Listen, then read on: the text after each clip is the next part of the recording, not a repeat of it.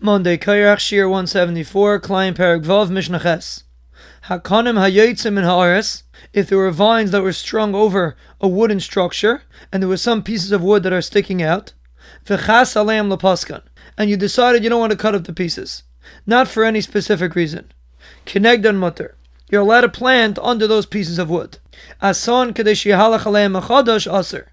But if the reason why you left those pieces of wood there is that in order that the new Gifanim should grow over those pieces of wood, so then we look at those pieces of wood as part of the aris, as part of the structure, and therefore you're not allowed to plant under those pieces of wood.